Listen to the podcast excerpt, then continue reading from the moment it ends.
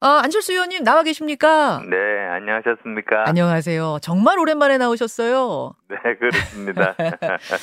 마침 어제가 윤석열 대통령 취임 6개월 되는 날이었는데. 그랬죠. 그렇죠. 학교의 학기로 따지자면 이제 한 학기 끝난 거잖아요. 네, 아, 아닙니다. 저, 제가 네. 학교 교수 출신이라서 그런데요. 예.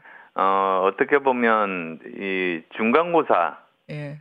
어, 중간고사가 아마 저는 총선이라고 생각해요. 아. 어, 네, 그래서 네. 정말 어, 그동안에 열심히 공부를 열심히 하고 예. 어, 성과가 좋다면 중간고사 성적이 좋을 것이고 네. 어, 그렇지 않다면 어, 굉장히 나쁜 성적 받을 수 있겠죠. 그러니까 아. 어, 이제 막 학기가 시작된 것이니까 음. 어, 정말로 이제는 열심히 해야 된다. 어, 그 어. 말씀 드리고 싶어요. 그러니까 한 학기를 좀 길게 보시는 거군요. 그러니까 정권에 있어서는 중간고사쯤이 총선이다.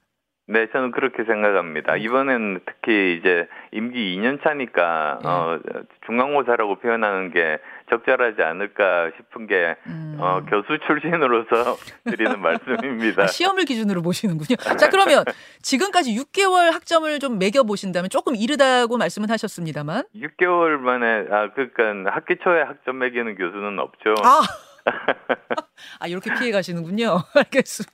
자, 그러면 아, 조금 더 두고 보자. 중간고사까지는 일단 두고 보자는 말씀이시니까요. 제가 중간고사 무렵쯤 돼서 다시 이 질문 드리겠습니다. 네. 예, 그때는 꼭 답 주시고요. 오늘 당장의 현안부터 좀 짚겠습니다. 대통령이 오늘 오전에 동남아 순방길에 오르는데 전용기에 MBC 기자는 태우지 않겠다. 탑승 불허 통보를 해서 논란입니다. 아, 안 의원님 생각은 어떠세요? 네, 아, 사실 뭐 가장 기본적인 거는 그 어, 어, 뭐라고 해야 됩니까? 그 권력에 대한 언론 비판은 어 그건 제한하면 안 된다. 그건 민주주의 기본 원칙 아니겠습니까? 음. 물론이죠. 예. 어 근데 어 이번 같은 경우 같으면 어 취재를 어 막는 것이 아니지 않습니까? 어, 어, 취재를 불허한 것이 아니고 어, 취재는 어, 하도록 하되 어, 편의 제공을 어, 안 한 것이죠. 전용기를 타는 편의 제공에서만 뺀 것이다. 민항기 타고 와서 취재는 해라 이런 말씀이에요. 예, 그래서 저는 어, 이것은 경고성 조치라고 봅니다. 그래서 어, 과연 이게 적절했는가 아닌가 이런 건 둘째 치더라도 저는 어, 이런 경고성 조치는 어, 일회성으로 그치고 어, 그 MBC 내에서도 보도 윤리상으로 문제는 없었는지 한번 점검을 해보는 어, 그런 계기가 되는 어, 그런 좀 좋은 그런 영향이 있었으면 좋겠다는 그런 바람을 가지고 있습니다. 아, 그러니까 경고성 조치로 그럼 이 정도면은 적절했다고 보시는데 다만 1회로 그쳐야 한다 그런 말씀이세요? 그렇습니다. 예. 어제 안 그래도 이 질문이 나왔죠. 대통령 그 약식 기자간담회에서 그 질문이 나왔는데 대통령은 국익을 해쳤기 때문이다. 이런 말씀을 하셨어요. 근데 네, 이제 어떻게 기자 보면 사실 저 아, 제가 지금 외통입니다. 예. 어, 그래서 외국에 이렇게 나갔는데 어, 외국에 나가니까 여당 의원, 야당 의원 똑같은 한 목소리를 내게 되더라고요. 음. 아, 결국은 국익이 최선 아닙니까? 예. 그래서 정말 뭐 외교는 그 one voice 프린시플 어 그러니까 한 목소리 원칙이라는 게 어, 정말 어 가장 꼭 지켜야 될 겁니다. 어. 그래서 대외 정책만큼은 국익을 최우선으로 해서 통일된 목소리를 낸다. 예. 그래서 저뭐 야당이나 언론도 어 그 국내에서는 여러 가지 다양한 의견을 내놓으면서 어 서로 최선의 방법을 찾는 게 민주주의지만 어 타국에는 우리 외교적인 그 약점으로 비칠 수 있는 내부 갈등 노출 이런 것들은 최대한 자제하고 협력하는 것이 좋다. 어 그런 생각을 가지고 있습니다. 음. 근데 이제 국익을 해쳤다고 한다면 국익을 해친 뉴스의 기준이 뭔가 좀 자의적인 판단을 이번엔 한 것이 아니냐? 아, 왜냐면은 뭐 난리면이냐 바이든이냐 이건 둘째치고 이 XX 뭐 그 XX라는 부분에 대해서는 지금 어, 대통령이 발언하신 게 맞는데 그걸 보도한 부분에 대해서 국익 해치는 것 이것은 언론 탄압으로도 비춰질 수 있는 문제고 또 그 바이든이냐 난리면이냐 이 부분에 대해서도 이게 MBC만이 아니라 다른 언론들 굉장히 많은 언론들 수백 개가 다 썼거든요. 그들도 네, 귀가 그러니까- 있고 판단을 해서 쓴 것일 텐데 이것을 이렇게 하는 것은 본보기적으로 뭔가를 좀 어, 탄압하려는 건 아니냐, 언론 자유를 해치려는 거 아니냐 이런 우려들을 하는 것 같습니다. 그러니까 이게 어 우선 MBC 보도로부터 어 이제 촉발이 돼서 일파만파 이렇게 번진 것 아니겠습니까? 그러면서 어. 저는 사실은 문제가 뭐 예를 들면 어 이것이 그냥 국내에서의 문제, 국내에서만 서로 어 주고받으면서 공방이 있었으면 어 그러면 오히려 괜찮은 것인데 이게 외신을 타고 어 넘어 들어가서 여러 나라들에서 관심 있게 쳐다보고 어 한국에 대해서 어 그렇게 좋은 평가를 하지 못하고 결국은 여러 가지 외교적으로 나쁜 음. 영향을 미쳐서 국익에 손실을 끼친 것 저는 그것이 너무 불행한 일이라고 생각하는 거죠. 음, 물론 뭐 안 의원님이 그만 말씀하신 거 아니니까 안 의원님한테 뭐라고 할 건 없겠습니다만 대통령이 그 발언을 하신 자체가 국익을 해친 거다. 그건 지적할 만했다라는 의견도 지금 뭐 청취자들이 많이 보내주고 그 계시긴 해요. 아무튼 아무튼 그 조치로서 이 조치는 적당했느냐에 대해서도 KBS 기자 출신의 민주당 정필모 의원이 이렇게 지적했더라고요. 대통령 여객기는 사적 공간이 아니고 취재를 위한 공적 공간이다. 다시 말해서 국민 세금으로 운영되는 것이 대통령 소유물이 아닌데 대통령이 마음대로 탑승 결정을 할 수 있는 것이냐? 이건 어떻게 보세요? 어 그러니까 제가 말씀드렸듯이 어 이것은 일종의 어 경고성 조치고 이래 한해야 된다고 말씀드린 게어그 내용이고요. 예. 어 결국은 사실 언론은 어 국민의 알 권리를 보장을 어 하는 것이 어 그 언론의 그 사명 아니겠습니까? 그렇죠. 근데 과연 그 알 권리가 우리 국익에 도움이 되었는가? 음. 어 그런 판단에 따른 그런 조치라고 생각합니다. 음. 그 정무적으로 볼 때 말입니다. 그 발언이 이제 잊혀져 가고 있는 무렵에 다시 그 발언이 지금 소환되는 거는 정무적으로 볼 때는 좀 이게 오히려 득보다 실이 큰 거 아니냐 이런 판단도 나오는 것 같은데 어떻게 보세요? 네, 그래서도 어 뭐 다른 어 조치가 가능도 했겠습니다만 일단은 어 이런 조치가 내려졌으니까요.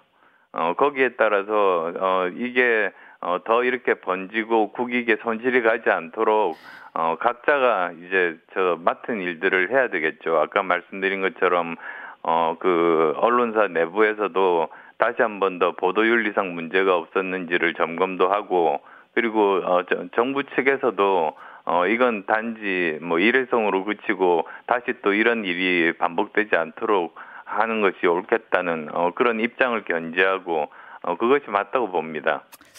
자, 뭐 사실 이 이야기를 하자면 조금 더 토론거리가 있겠습니다만 다른 현안도 많아서 일단 여기까지 안 의원님 의견을 듣고요. 요 이야기는 2부에 조금 더 하도록 하겠습니다. 이태원 참사 이슈로 넘어가 보죠. 국회에서는 이제 야3당이 공동으로 국정조사 요구서를 국회에 제출한 상태입니다. 일단 24일까지 국민의힘 의견을 아, 입장을 기다려 보겠다 이런 거던데요. 어떻게 생각하세요, 안 의원님? 어 국정조사하는 이유가 두 가지입니다. 어 그러니까 첫 번째로는 이 어, 사고 원인을 밝히는 것. 그 다음에 또그두 번째는 이 책임 소재를 명확히 하는 것. 예. 이런 것들 아니겠습니까? 그렇죠. 근데 이번에는 사고 원인도 명확하고 어 사실은 어 누가 책임이 있는지 책임 소재도 어 분명합니다. 음. 근데 어그 누구한테 책임이 있습니까?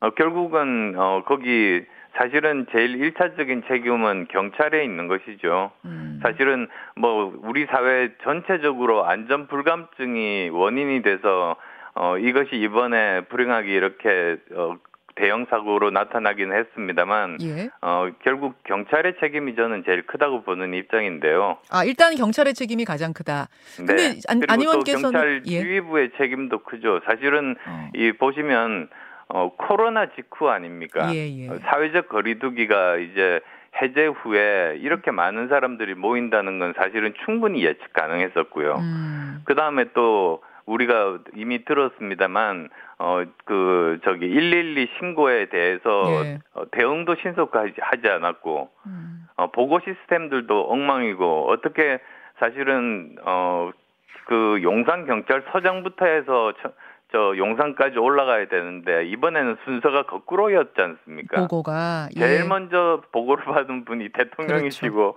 그 다음이 이런 건 정말 국가 시스템으로 어 정말 부끄러운 민낯을 보였다. 예. 저는 그렇게도 생각을 하고요. 그래서 이상민 행안부 장관, 윤희근 경찰청장 문책 불가피하다 그런 말씀을 며칠 전에 하셨던데 여전히 그 생각은 유효합니까? 네, 그렇습니다. 사실 아. 이상민 장관 경우 같은 어, 경우에도 어, 처음 어, 발언 자체도 이 국민 감정에 어, 반하는 그런 이야기들을 하, 했, 하셨지 않습니까? 음, 그러니까 뭐 우려할 만한 인파가 아니었다든지 경찰 배치로 해결할 문제가 아니었다든지 어, 그건 음. 정말로 적절하지를 못했습니다. 예. 어, 사실 그래서 이 사실 그 행정 안전부 아닙니까? 예, 예. 안전을 책임지는 정부의 주무부처입니다. 예. 어, 그러면 주무부처 장관은 사실 모든 책임을 지는 게 맞죠.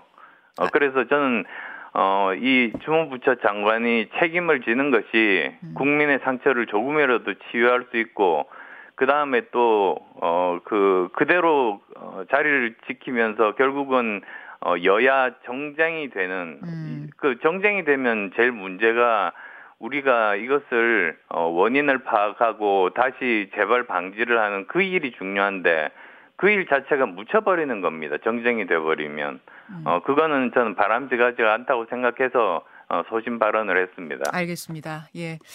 아, 지금 시간이 많지 않은데 제가 여쭤볼 게 굉장히 많네요.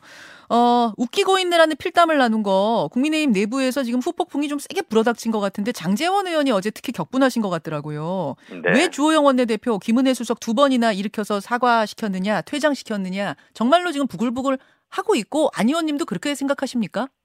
어, 저는 다르게 생각합니다. 어, 아. 사실 저 사람들마다 여러 가지 그 보는 견해 차이들이 있겠습니다만 예. 일단 어, 이 공적인 자리에서 예. 에, 사적인 대화 나눈다는 것 자체가 적절하지를 못하고요. 아, 그리고 그래서 저는 조영 어, 원내대표가 어, 퇴장을 시킨 게 적절하다고 보는 입장이거든요. 예. 어, 왜냐하면 예전에 아마 기억하실 겁니다. 그 어, 지난 정부에서 민주당의 강기정 수석이 예. 오히려 큰 소리 치면서 사과도 안 하고 조치도 안 했지 않습니까? 그 나경원 의원하고 부딪혔던 그거 말씀이세요? 네. 예. 그런 그런데 그런 것들이 쌓여서 사실은 국민들이 실망을 해서 정권 교체를 시켜 주신 거죠. 어. 그렇다면 우리는 달라야 되지 않겠습니까? 아, 예. 그런 면에서 옳은 조치였다. 네, 그렇습니다. 대통령이 그거에 대해서 조금 뭐 질책했다라는 이런 보도도 있었어요.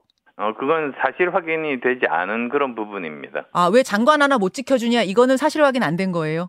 네, 음, 제가 주위에 좀 물어보긴 했습니다만 예. 어, 직접적으로 그 연락을 받은 의원을 찾지는 못했습니다. 아, 그렇습니까. 알겠습니다. 안철수 의원 만나고 있습니다. 전당대회 얘기를 좀 가보죠. 전당대회. 어제 한 방송에서 차기 당대표 선호도 여론조사를 했는데 SBS가 넥스트 리서치에 의뢰한 겁니다. 11월 7일, 8일 이틀 동안. 지지층 상관없이 물었을 때는 1위 유승민, 2위 안철수, 3위 나경원. 그리고 국민의힘 지지층에게만 물었을 땐 1위 나경원, 2위 안철수, 3위 정진석. 이렇게 해도 저렇게 해도 2위시네요. 예. 아, 일 어떻게 보면은 좋은 걸 수도 있고 또 어떻게 보면은 또 안 좋은 걸 수도 있고 본인은 어떻게 해석하십니까?